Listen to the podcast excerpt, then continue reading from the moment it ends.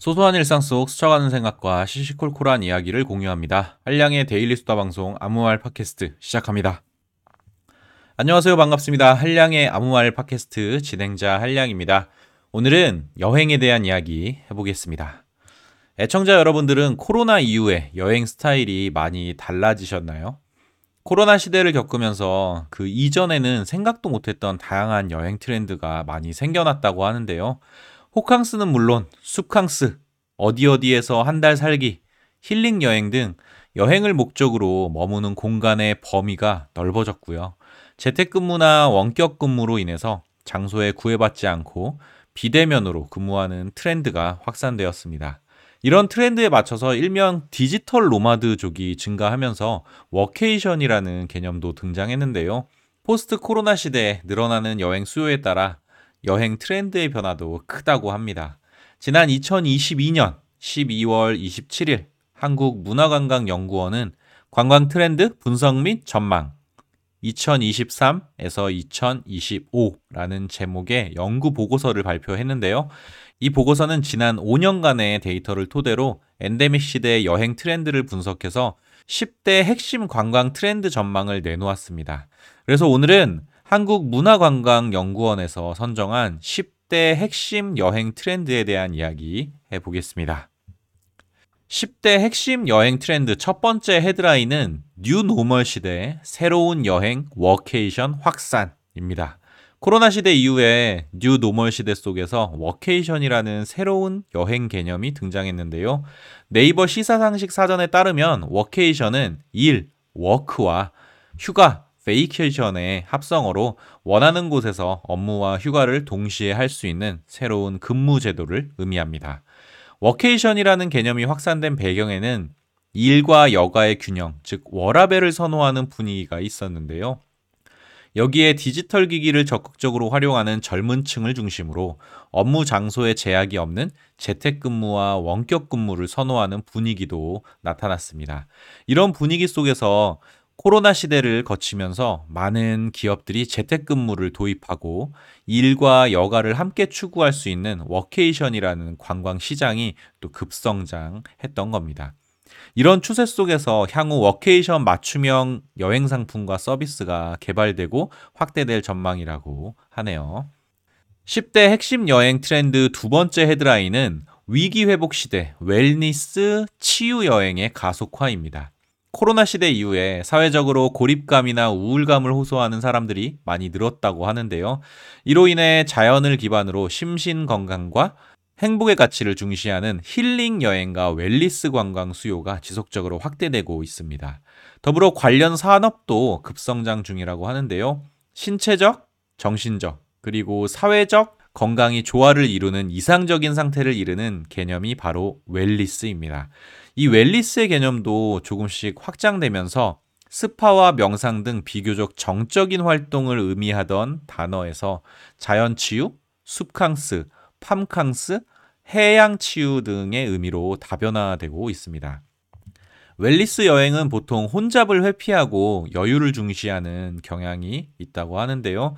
앞으로 몸과 마음을 치유하는 아웃도어 여행의 수요가 증가하고 자연지향 여행이 늘어나고 웰리스 여행의 영역도 확장될 것으로 기대된다고 합니다.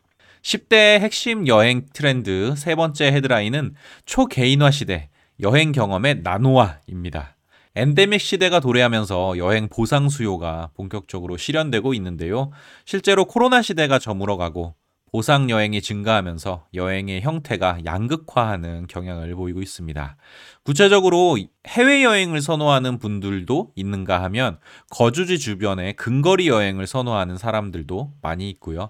럭셔리 여행과 가성비를 따지는 짠내 여행이 공존하면서 여행 소비 패턴도 다변화되고 있는 상황입니다. 요즘은 소그룹 여행이나 혼자 하는 여행이 많이 늘어났는데요. 그에 따라 개인별 맞춤 여행을 선호하게 되었고, 개별 요구에 효과적으로 대응하는 customizing 서비스 업체들이 인기를 끌고 있습니다. 특히 나홀로 여행객들이 늘어나면서 본인이 선호하는 테마와 관광 활동을 찾다 보니까 관광 시장이 더욱더 세분화되었다고 하는데요. 일예로 미식 관광, 야간 관광, 기차 여행, 캠핑과 차박 등 개인의 취향을 반영한 테마를 중심으로 여행의 행태가 더욱 다변화되는 상황입니다. 10대 핵심 여행 트렌드 네 번째 헤드라인은 관광할 권리 모두가 즐기는 여행의 실현입니다.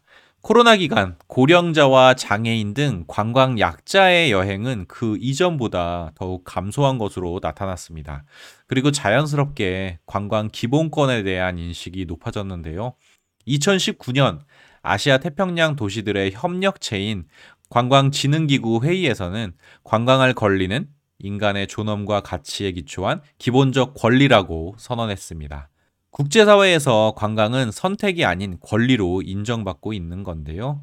특히 소수자로만 인식된 장애인, 고령자, 채식주의자, 그리고 반려동물 양육 가구 등 관광 약자 모두가 소외되지 않고 활발한 관광 활동을 즐길 수 있는 방안을 더욱 모색하게 되었습니다. 관광업계는 물리적, 내용적, 심리적인 장벽을 없애기 위해서 노력하고 있고요. 구체적으로 숙박시설의 무장애 객실을 확충하는 노력과 음식점의 접근성 확보 노력, 그리고 장애인과 고령자의 주체적인 관광 경험을 위한 무장애 관광 상품과 서비스 제공이 필요하다고 합니다. 더불어 vegan lifestyle과 반려동물 동반 여행 추세를 고려한 여행 상품과 서비스도 틈새 시장으로 육성할 필요가 있다고 합니다. 10대 핵심 여행 트렌드 다섯 번째 헤드라인은 K컬처 시대 방한 여행의 스펙트럼 확장입니다. 드라마나 케이팝 등 특정 장르로 한정되었던 한류가 문화 전반의 영향력을 확장하면서 한국 문화와 관광을 대표하는 분야로 세계적 위상을 펼치고 있는데요. 특히 코로나 시대에 넷플릭스 같은 OTT 서비스를 통해서 우리나라 콘텐츠에 대한 전 세계적인 소비가 가속화되었고 큰 관심과 주목을 끌면서 경쟁력을 인정받고 있습니다. 오징어 게임이나 BTS로 대변되는 드라마나 케이팝 이외에도 웹툰이나 게임 등 다양한 분야에서 K 콘텐츠는 급격히 성장하고 있는데요. 한류 관광의 스펙트럼이 다양해진 만큼 관련한 여행 상품과 서비스 개발도 중요할 것 같습니다. 10대 핵심 여행 트렌드 여섯 번째 헤드라인은 local의 시대, 지역 관광의 진화입니다.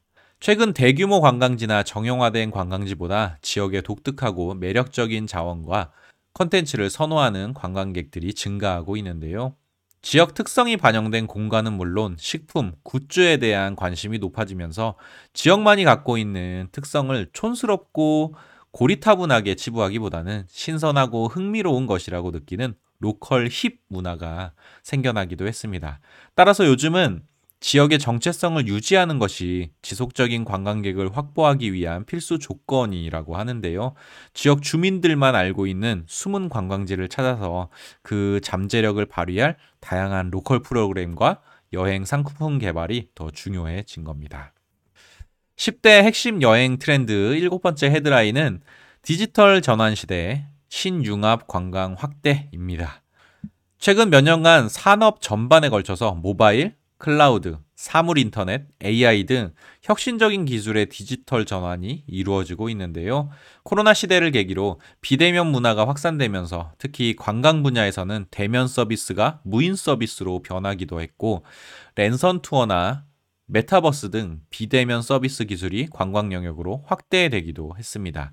이와 관련해서 3년 이내에 관광 사업 디지털 컨텐츠 경험 의향을 묻는 대국민 조사 결과가 흥미로운데요. 빅데이터와 AI를 통해 관광객이 원하는 맞춤형 관광 정보를 제공하는 디지털 컨텐츠를 선택한 비율이 69.1%로 가장 높았고요. 모빌리티, 자율주행 등 교통수단 이용이 69%, VR, AR, 몰입형 미디어 아트 기술을 활용한 실감형 관광 컨텐츠 체험이 54.8%로 나타났습니다. 향후에 디지털을 기반으로 여행 산업이 어떻게 발전하고 변화할지 참 기대가 많이 되네요. 10대 핵심 여행 키워드 여덟 번째 헤드라인은 기후변화 시대 탄소 중립 여행의 부상입니다.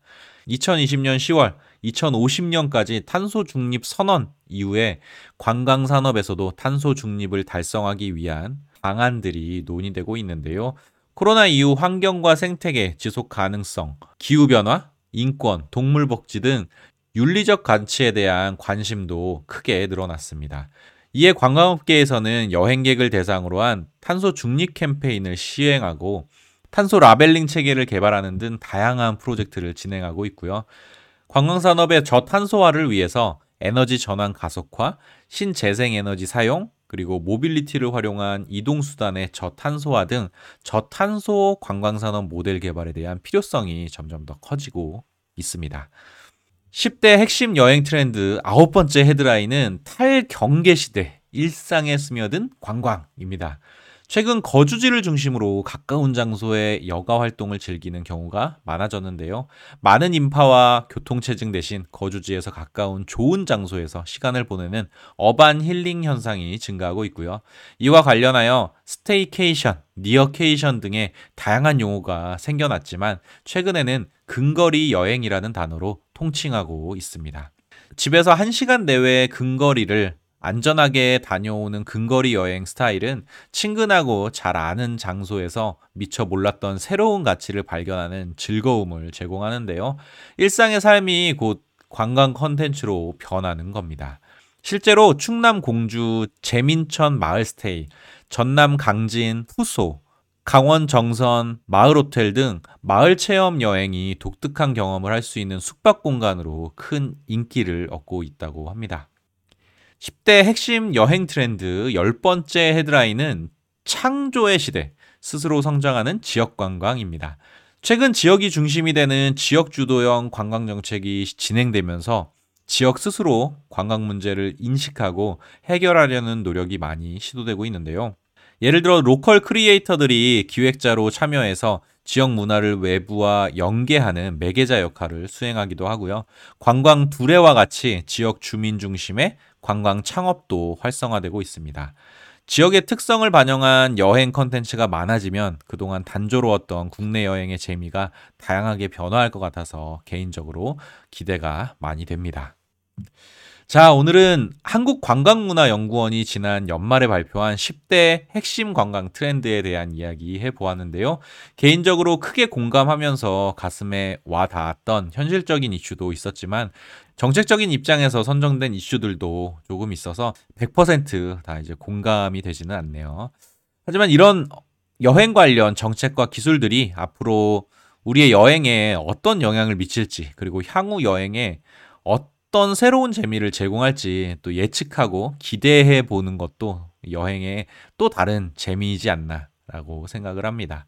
저는 개인적으로 나홀로 여행객의 입장에서 국내 여행이 지역 색깔이 좀 뚜렷해지고 더 다채로운 재미와 다양한 즐길거리로 가득하면 좋겠다라는 생각이 들었는데요. 애청자 여러분들은 어떠신가요? 어떤 트렌드에 흥미가 좀 많이 느껴지셨나요?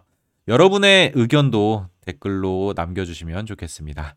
오늘 제가 준비한 이야기는 여기까지고요. 들어주셔서 감사합니다. 다음에 만나요. 안녕. 뿅!